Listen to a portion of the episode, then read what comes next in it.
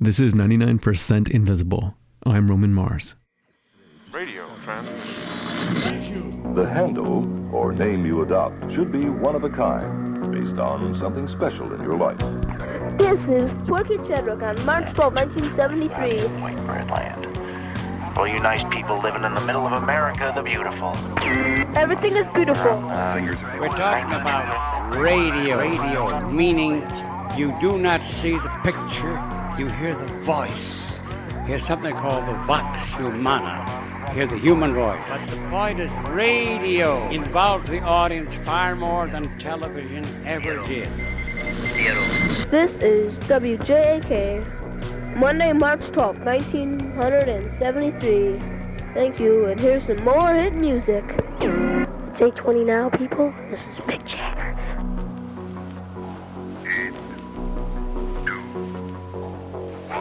On our way to Canaan land. Here we go. There are those innovations that everyone loves and depends on. Your biggies, like computers, electricity, the printing press. And then there are the innovations that made you who you are. Punk rock music, photocopiers, cassettes, nunchucks. But if I were to rank them, I think the two most important technological innovations to my life are broadcasting and home sound recording. And today I have two of my favorite stories from two of my favorite indie productions all about the early days of broadcasting and recording. Radiotopians, Radio Diaries, and The Kitchen Sisters represent the best of what we can achieve in audio storytelling, and here they are tackling the subjects that are near and dear to my heart. These pieces were first broadcast on NPR as part of the Kitchen Sisters' Lost and Found Sound series. First up, with his story of Conrad's Garage and the birth of commercial broadcasting in Pittsburgh, Pennsylvania, this is Joe Richman from Radio Diaries, produced in 2001. The sounds that came out of Frank Conrad's garage in 1919 and 1920 are gone. There were no recordings made, and everyone who participated in those weekly broadcasts has died. In fact, there may be only one person still alive who actually heard what was going on in that garage a man named Harry Mills. This is K4HU. Hello, Charlie. W1HVA, here's K4HU. How are you this evening? I'm pretty good. I'm a little sleepy. Harry Mills is 94 years old. He was an engineer for RCA most of his life, but for the last eight decades, he's been going on the ham radio just about every day. Mills first discovered radio in 1919. He was 12 years old, and his parents bought him a copy of the Boy Scout Handbook. In the book, after a lot of the camping and setting up a tent in the rain and helping the old lady across the street and so on, in the back was a chapter on how to build a wireless station. I had never heard of such a thing. So I built one. I'll show you how it works. It was built out of photograph plates and tinfoil, the condenser, and this is weather stripping. And uh, this is a Ford coil, Ford ignition coil, which would hook onto your antenna and you're on the air. This is what radio sounded like when Mills first started the dots and dashes of Morse code. That's the letter V, which you use for test purposes. If he hears me, he'd come back and we'd hold a conversation. As simple as that. Almost every night, Harry Mills would lie in his bed and listen to the amateur radio operator's signal back and forth. Then one night, he heard something different. I remember it was 10 or 11 o'clock at night, and all at once this voice appears. And I remember letting out a yelp or a shout of some sort, and my dad, who had, who had just gotten out of the bath, come in wrapped in a towel to be sure I was all right. Something hadn't happened to me. And I said, Dad, look, I'm hearing this fellow talking. And uh, we shared the headphones. We only had one pair of headphones. And he allowed us, I was right. Harry Mills had stumbled onto the experimental transmissions coming from Frank Conrad's garage, 35 miles away. He was talking and he says, Now I'm going to play a, a phonograph record. And he did. It was astounding. I, I didn't know he could do that. To begin with, I hadn't heard voice before, and as I add that to music, it opens up a whole new world. Frank Conrad was not the first person to talk and play music on the radio. Inventors like Reginald Fessenden, Lee DeForest, and Marconi had been doing such experiments as early as 1906. But back then, radio was seen as a method of one to one communication, like the telegraph. Few envisioned radio as a way to reach many people at the same time, to broadcast. Frank Conrad was among the first to use the word broadcasting. It was originally an agricultural term used to describe the distribution of seeds over a large area. In his garage, Conrad helped to change the concept of radio, and he did it largely by accident. Testing, testing, testing one, two, three, test one, two, three. This is Frank Conrad from the garage. This is what it would have sounded like anyway. It's probably fair to say that nobody cares more about Frank Conrad's garage than a man named Rick Harris. Harris is an amateur historian who has dedicated his life to preserving and researching the history of that garage. He's collected replicas of the equipment Conrad used a microphone made out of the top of a candlestick telephone mounted in a small box stuffed with cotton, and a hand cranked Victrola. You turn the crank. Rick Harris says the story of Frank Conrad's garage really begins with that Victrola. Conrad was an engineer for Westinghouse, so he had access to vacuum tubes which allowed him to transmit his voice over the air. But at the time, Conrad wasn't thinking about broadcasting. He was simply trying to test and improve his transmitting equipment. The problem was his voice, after talking endless hours into the microphone, would wear out, so he got the idea one day to put on a record that would give him two or three minutes to adjust his equipment and would save his voice. This one is an ancient one, so I don't know what it's going to sound like though. And as soon as he started playing the, music, he began getting requests for more music, and he would get phone calls and letters asking him to play a certain song at a certain time so someone listening with their crystal set could convince a relative that you could actually play music over the air. He found very quickly that there was an unseen audience out there. People would call me up at night and ask me to transmit. They once uh, said they had some friends want to listen to something coming out of the air. This is Frank Conrad, recorded in the late 1930s, not long before he died. And they finally got to, to take care of that. I sort of arranged to send the program twice a week, every Wednesday and Saturday night. First at that time, and actually had no idea what was going to end up into. Over time, Conrad's garage started to sound more like a radio station. Along with phonograph records, Conrad would transmit piano solos by family members and baseball scores. And then, when he started to run out of records to play, Conrad went to the Hamilton Music Store and asked if he could borrow some for his broadcasts. The owner said yes, as long as Conrad agreed to announce the name of the store on the air. Slowly, Conrad was building the one thing the radio industry hadn't yet thought much about an audience. But the real turning point came on September 29, 1920, when the Joseph Horne department store placed this ad in the Pittsburgh Sun. Air concert picked up by radio here. The music was from a Victrola in the home of Frank Conrad. Mr. Conrad is a wireless enthusiast and puts on the wireless concerts periodically for the entertainment of many people in this district who have wireless sets. Amateur wireless sets are on sale here, $10 and up. The ad really caught the attention of Conrad's boss at Westinghouse, a man by the name of Harry Davis, who, uh, the story goes, called Conrad in the next day and said, essentially, I would like to put you out of business because I would like Westinghouse to set up its own station. And uh, Davis asked Conrad, could that be done? And Conrad said, of course. So, over the next month, Conrad and his team began constructing a wooden shack on the roof of the Westinghouse plant. They built a 100 watt transmitter. And at 6 p.m. on the night of November 2, 1920, the newly licensed station, KDKA, went on the air.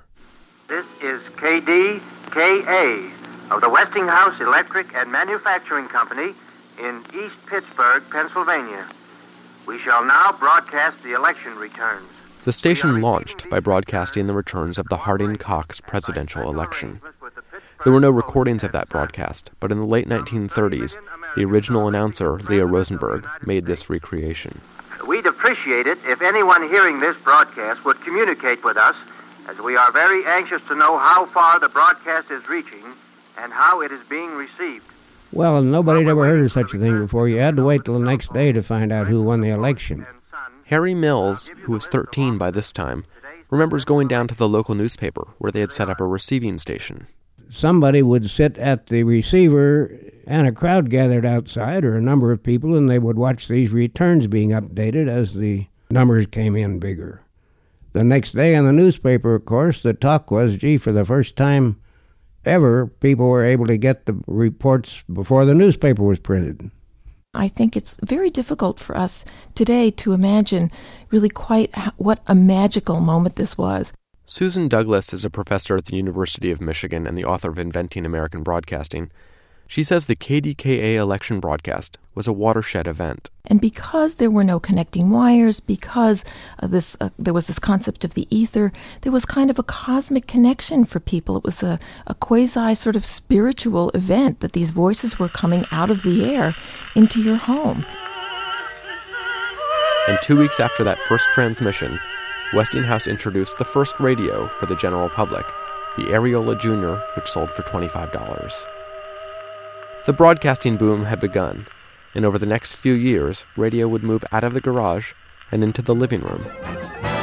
Sounds wonderful. It's KDKA Pittsburgh. Wherever you go. Today, KDKA is considered the oldest radio station in the country. History has not been as kind to Frank Conrad's garage.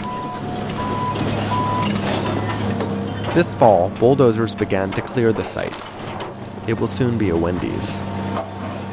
The bulldozers destroyed Conrad's house, but Rick Harris and a group of supporters called the Conrad Project managed to save the garage, piece by piece. The woodwork, all of the doors, the windows, and some 25,000 or so bricks, the ones that uh, survived anyway. I don't know, it's, it's just the more I learn about Frank Conrad and what he did and the fact that he's virtually unknown outside of Pittsburgh, it, it just something, it feels that he's been overlooked for what he did. Someday, Harris hopes to reconstruct Conrad's garage and turn it into a museum. Frank Conrad may have helped to launch the modern broadcasting industry, but that wasn't really his vision. Conrad was just a talented engineer tinkering late at night in his garage trying to connect to people through the air.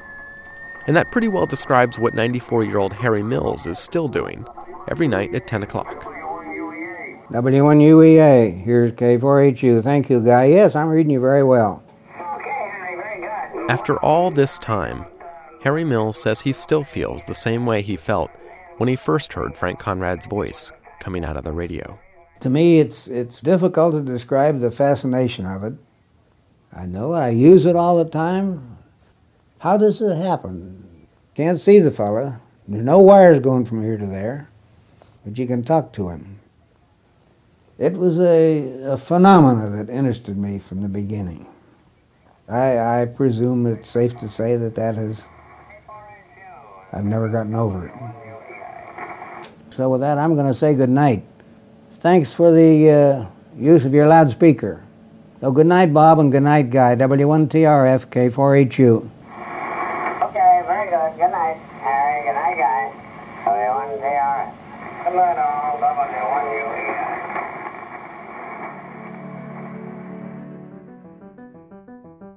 W1UE. Conrad's Garage was produced by Joe Richman of Radio Diaries in 2001 for the Lost and Found Sound series. Harry Mills, who was featured in that piece, died in 2008. Conrad's garage is still a pile of loose bricks in storage awaiting its final resting place as a museum. So someday, someday, we hope, you'll be able to see it for yourself.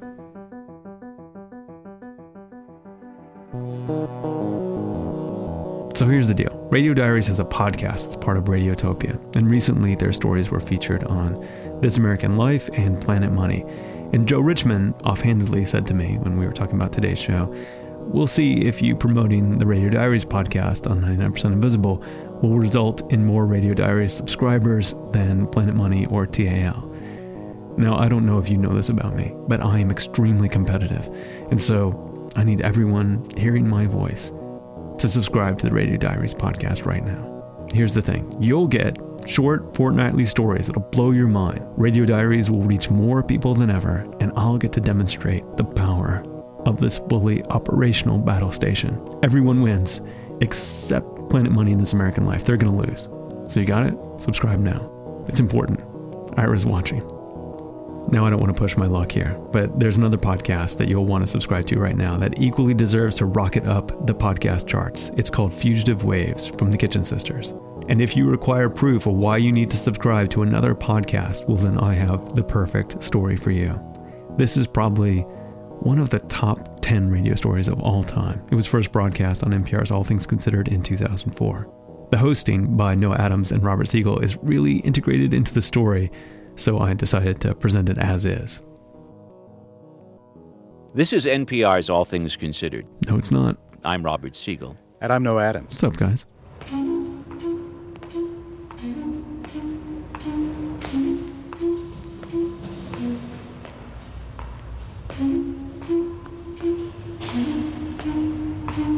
Each week we begin our Lost and Found Sound series with this theme.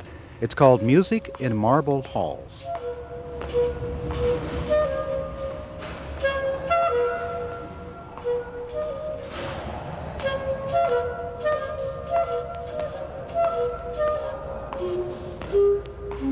This improvised duet of clarinet and high heels crossing a Manhattan office lobby was recorded in 1962 by New York audio legend Tony Schwartz, one of the most original and eccentric sound gatherers of the century.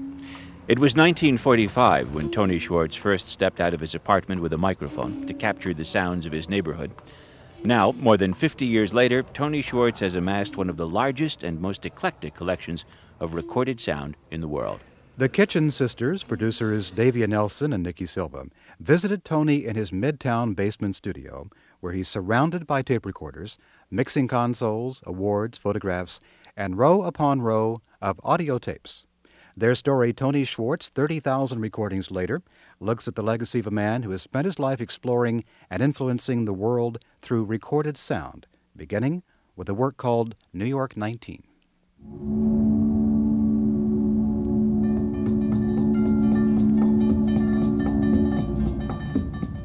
New York 19 was the non commercial musical life of my postal zone. And the postal zone was New York 19 at that time. It's 10019 now. That was the area I could travel in. I'm not able to travel far. I have agoraphobia.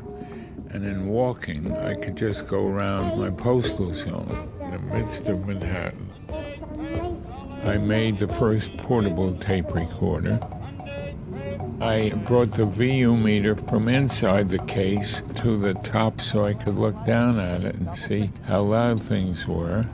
I put a strap on it so I could have it over my shoulder. That was 1945. There it is on the box. I could go record children in the park doing jump rope rhymes, and I recorded the street festivals. I made 14 records for Folkways Records. You can see them up there the children's games of the streets. I called it one, two, three, and a zing, zing, zing. More, more, more. There's a big fat policeman at the door, door, door. I was interested in the sound around us.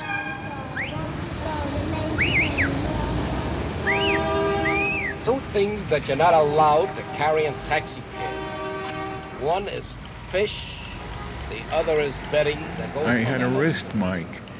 I had a brush lapel mic, and I would put it on a wristwatch band, and I'd pull it out my sleeve. So I would just walk around and record that way. Like when I went into the pawn shop and I did cab drivers, that way I recorded about seven, eight hundred cab drivers. Do away with your parking lots in Midtown from 14th Street to 59th Street. No parking allowed in the daytime, only after 6 o'clock. There's your I had recorded the songs on jukeboxes in the restaurants or bars that catered to the various groups around my postal zone. What I would do is get people in the restaurant who spoke English to come over and translate it for me. The country in which I was born is suffering many, many uh, back economic things. Even though I'll feel terrible there. In my country, there are always flowers. That is my paradise. I won't change Puerto Rico by 60 New Yorks. I won't change Puerto Rican chickens by frozen chickens in the ice boxes here. This is Max Nichols of Pietermaritzburg, Natal, South Africa, calling Tony Schwartz of New York, USA. Hello, Tony Schwartz. I'm bringing you greetings from Pittsburgh, Pennsylvania. This is a Greek folk song from island of Crete. Hello, Tony. My name is Thomas Knott, and I come from Killarney, County Kerry, Ireland. When I got my first wire recorder, I asked the company if they would give me the guarantee slips from people from all over the world and all over this country who bought the recorders, who said they were buying them because of their interest in music. And I would exchange wires with people in other countries who were interested in folk music, and they would send me material from their countries. My name is Tony Schwartz. The music you hear is a Peruvian Indian playing his guitar on a quiet summer evening. This is one of 15,000 recordings I've collected. Recordings of folk music and folklore. Recordings I've exchanged with people all over the world. Hello, Tony. I received your letter here the other day. Well, I'm going to send you a wire now. This stuff that I generally do, you know, singing the cowboy stuff. I don't know you fellas in New York City appreciate this kind of music. Uh, we folks around here do, this hillbilly stuff. That's how it started. Recordings came in from all parts of the United States, from all parts of the world. Recordings on wire, recordings on tape. One of my exchanges was with a man who wanted sounds he no longer heard. Tony, I wonder if you'd do me a favor. I live out in the country, and originally I came from the city, and uh, I kind of miss it. And I was wondering if you would record some sounds of the city and send them out to me. I'd, I'd really like to hear it. How about it? Part of my answer was recorded in Times Square. What's going right out? Chinatown, Loney, Oakland, it's Village on the Bowery, the Empire State. A week later, I found this in my mailbox. Tony, I uh, received your Sounds of the City this morning, and uh, I've been playing them ever since. I noticed that uh, you said that you recorded them about 8.30 at night to sort of reciprocate. Here's the sounds of my country, 8.30 at night.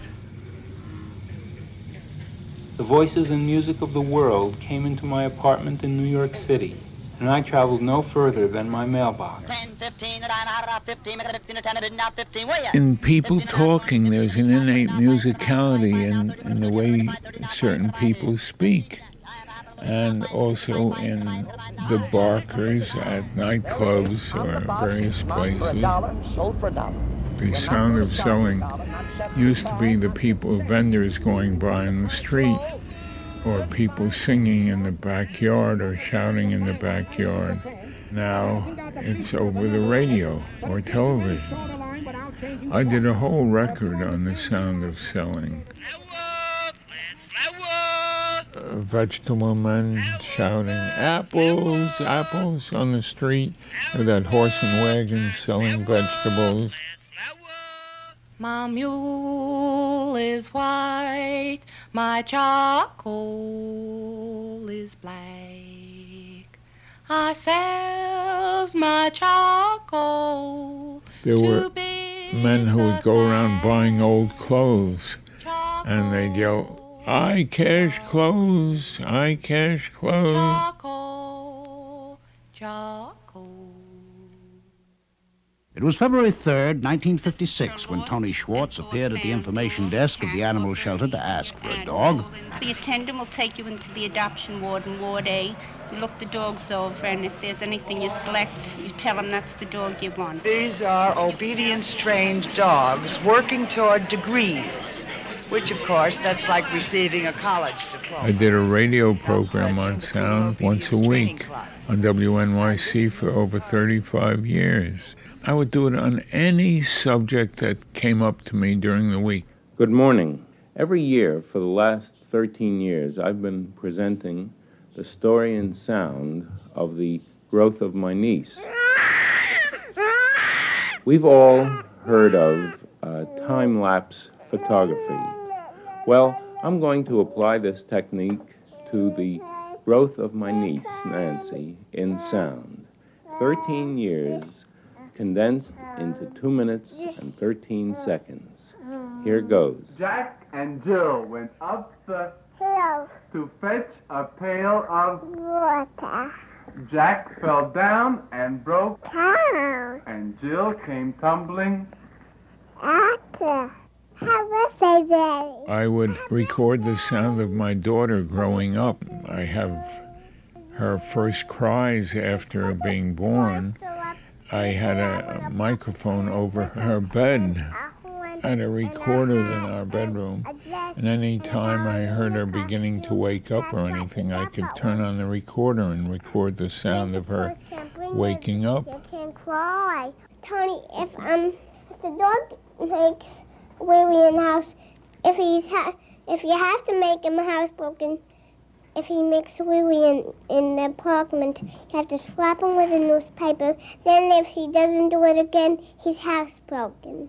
What do you think of the Russians sending the dog up in the satellite? Well, I hope he doesn't get hurt. But if he does, I'm sure they'll send up a medical satellite. A black woman who was working as a nurse for her child. And when she'd go home at night, I'd take her out to get a cab to go up to Harlem. If she'd hail a cab, they wouldn't stop for her. Blacks couldn't get taxis to pick them up. And I interviewed cabs drivers why they don't like to go to Harlem, and I put that in the program. It's all girls. You'll miss my hair, and it's very special for tonight. It's just the way I want it. It's in a, a page boy with a high top, and that's the way I like it. I'm taking guitar lessons, and that's fun. I take drama lessons after school, and that's great. And I've been working on the school newspaper. I might be editor next next year. And I've been discovering boys. How did I come to these ideas? Just from being human and working with sound and knowing how sound affected me and affected other people. Here lies Tony Cherney, once a pet turtle of Darrell Cherney, died February 24, 1964. Who died? My turtle, Tony. He got a sore shell and he tried to save him by giving him hamburger, but he died and we're gonna bury him. How do you feel about it? Not too well. Sort of a tragedy for me. I'm gonna play taps, and the flag is because I like him. Just like the President of the United States when he died, except, uh, but he's like in my family. Uh, Give me the turtle. Life. Come to me, my melancholy baby. Cuddle up and don't be Can, blue. can a baby feel blue? Anybody can feel blue. All your fears are foolish fancies, maybe. Well, I was born at the beginning of Time. Time magazine started the year I was born.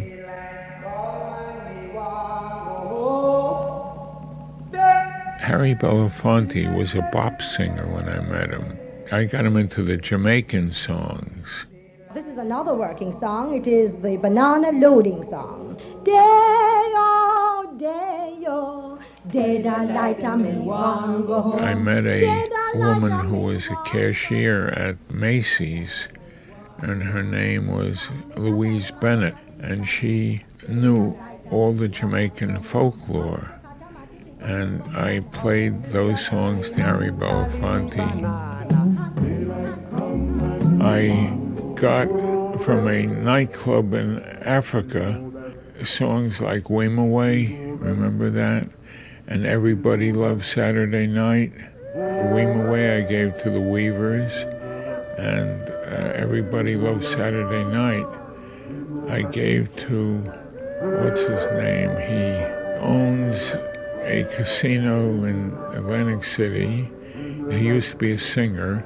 He also, I watched Jeopardy on television. You ever watch that? And who was the guy that is the funder of it? Merv Griffin. I gave him Everybody Loves Saturday Night. Schlaf, mein Kind, schlaf Good morning. Today, I'd like to play two beautiful songs sung by Paul Robeson. I think he was one of the great singers of our time.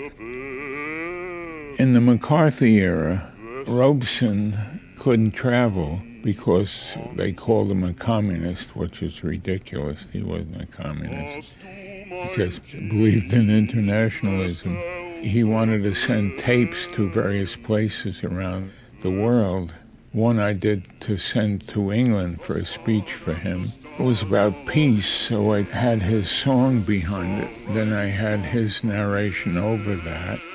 Peace and friendship with our great wartime ally, and enduring peace growing out of united United Nations, out of friendship with the Soviet people. I did it for many people who couldn't travel. For W.E.B. Du Bois, I would uh, record speeches that he wanted to give in South Africa. Dr. W.E.B. Du Bois of New York, writer and president of the Pan African Congress, to the peoples of Africa, greeting.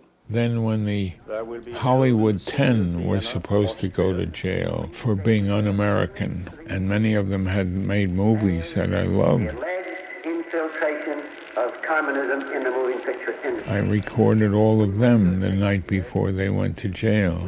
Dalton Trumbo telling what he was accused of. How did they treat you in front of this committee? I mean, the, the committee was anti Semitic, anti labor, anti Negro, pro war, and had been denounced by everyone from Roosevelt down over the ridiculousness of this McCarthy era. You know, he started the whole thing of loyalty oaths. Most people think of evil as the sounds of gunfire or thunder or lightning or something. I found and believe that the most evil sounds in the world are the sounds out of mouths of people. We have concluded, and unanimously so, that this statement is not pertinent to the inquiry. Therefore, the chair I've used media to shame people into proper behavior. In primitive cultures, if someone did something shameful and word of mouth got around the village in an hour or so, in our culture, the same thing exists. But if you divide the distance of our country into the speed of sound, you find it would take a 64th of a second to reach across the country by telephone, radio, television, or anything like that. I did a commercial with the Pope against nuclear weapons. I've been against nuclear weapons since 1939. One thing I've done was the Daisy spot for President Johnson. I was working on sound for six or seven commercials in the campaign against Barry Goldwater. One of them was a little girl counting down and picking the petals off a daisy. Then there's the countdown. And then the bomb goes off. These are the stakes. To make a world in which all of God's children can live, or to go into the dark. We must either love each other or we must die. What would you say to young people who smoke? I would say that they're very foolish even to consider it. I had to have my voice box removed. I have a hole in my throat. That's what I. I teach through. a course for NYU. Right. I also teach media and public health at Harvard. Both places come here. I have agoraphobia. I don't travel. I'm not able to travel. I have used the telephone to teach all over the world in Sweden, in Japan, uh, South America, uh, Australia.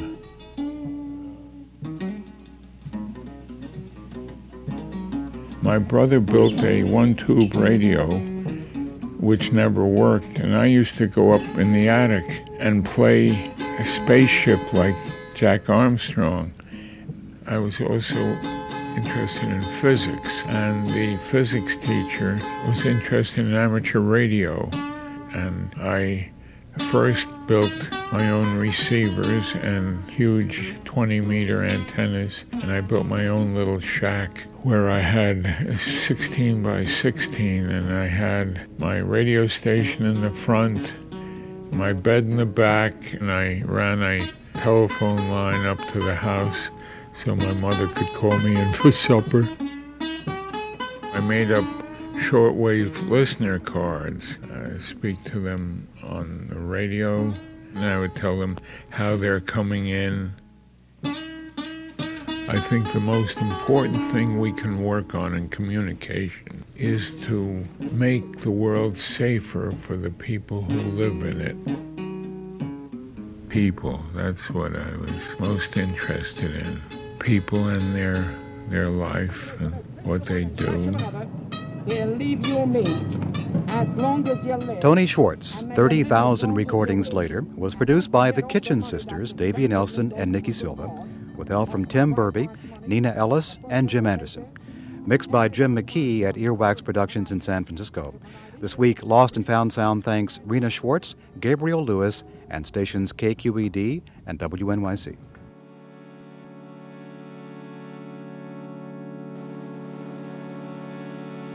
Tony Schwartz died in 2008.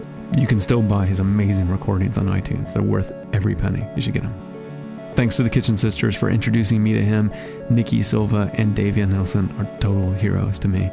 Their podcast is essential listening. It's called Fugitive Waves.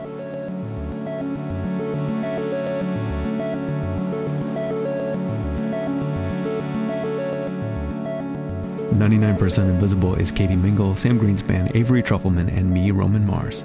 We are a project of 91.7 KALW San Francisco and produced out of the offices of Arcsine, an architecture and interiors firm in beautiful downtown Oakland, California. Support for 99% Invisible comes from the brand new and already dedicated listeners to Radio Diaries and Fugitive Waves and from Hover, the best way to buy and manage domain names. So when Autodesk and I were planning to mount the San Francisco flag redesign, right after the first meeting, we gathered around the computer and bought sanfranciscoflag.com from Hover. And buying that domain was the moment when this little idea started to become real, and I'm addicted to that feeling. After buying the domain, it's all hard work, blood, sweat, and tears, but for that moment on hover.com before the pain of starting a project, your world changing idea is a joyful, uncomplicated dream that is now conjured into reality with the perfect name. Make your dreams manifest on hover.com and new customers can use the offer code RADIO and I'll save you 10%. Support is also provided by Basecamp. Basecamp is the project management app for people who want total control over their projects. Basecamp helps you wrangle people with different roles, responsibilities, and objectives toward a common goal, finishing a project together. Basecamp runs in the cloud on their secure servers so you don't have to mess with anything technical, from freelancers to small shops to mid sized companies to enormous multinationals. Basecamp is the go to project management tool for hundreds of thousands of groups worldwide. Over 15 million people have used Basecamp at work or for their own personal projects. Listeners to 99% Invisible can try Basecamp for two months absolutely free by visiting basecamp.com slash 99pi. And finally, we are made possible this week and every week by Tiny Letter. Email for people with something to say. My boy Carver always has something to say. What do you guys say, Carver? This summer, I'm excited to go to New Jersey, Gotland, and Scotland. I'm going to see the Wallace Monument and the Stirling Castle. tinyletter.com. It's free, easy, minimal, and powerful. The simplest way to send an email newsletter from the great people behind MailChimp. MailChimp, the Knight Foundation, and people just like you helped us create Radiotopia from PRX. Recently in Radiotopia, The Truth imagined a perfect world where machines took over all the jobs. The Heart explored the history of going west, but not going straight. And Fugitive Waves goes back to 1981 for the story that really created the Kitchen Sisters as we know them. It's a real treat to hear. Subscribe to all of them and find out more about all of Radiotopia at radiotopia.fm. You can keep up with all the goings on at 99PI on Twitter, Facebook, Tumblr, Instagram, and Spotify. I have a TED Talk that I think you'll like. If you're in the Bay Area, I'm hosting Office Hours with Helen Zaltzman of The Allusionist on Thursday, June 4th. And a bunch of your favorite podcasters are going to be around here for the Megapolis Audio Festival this weekend. But if you are not lucky enough to be in the Yay, you can always hang out at our place at 99pi.org. Radiotopia.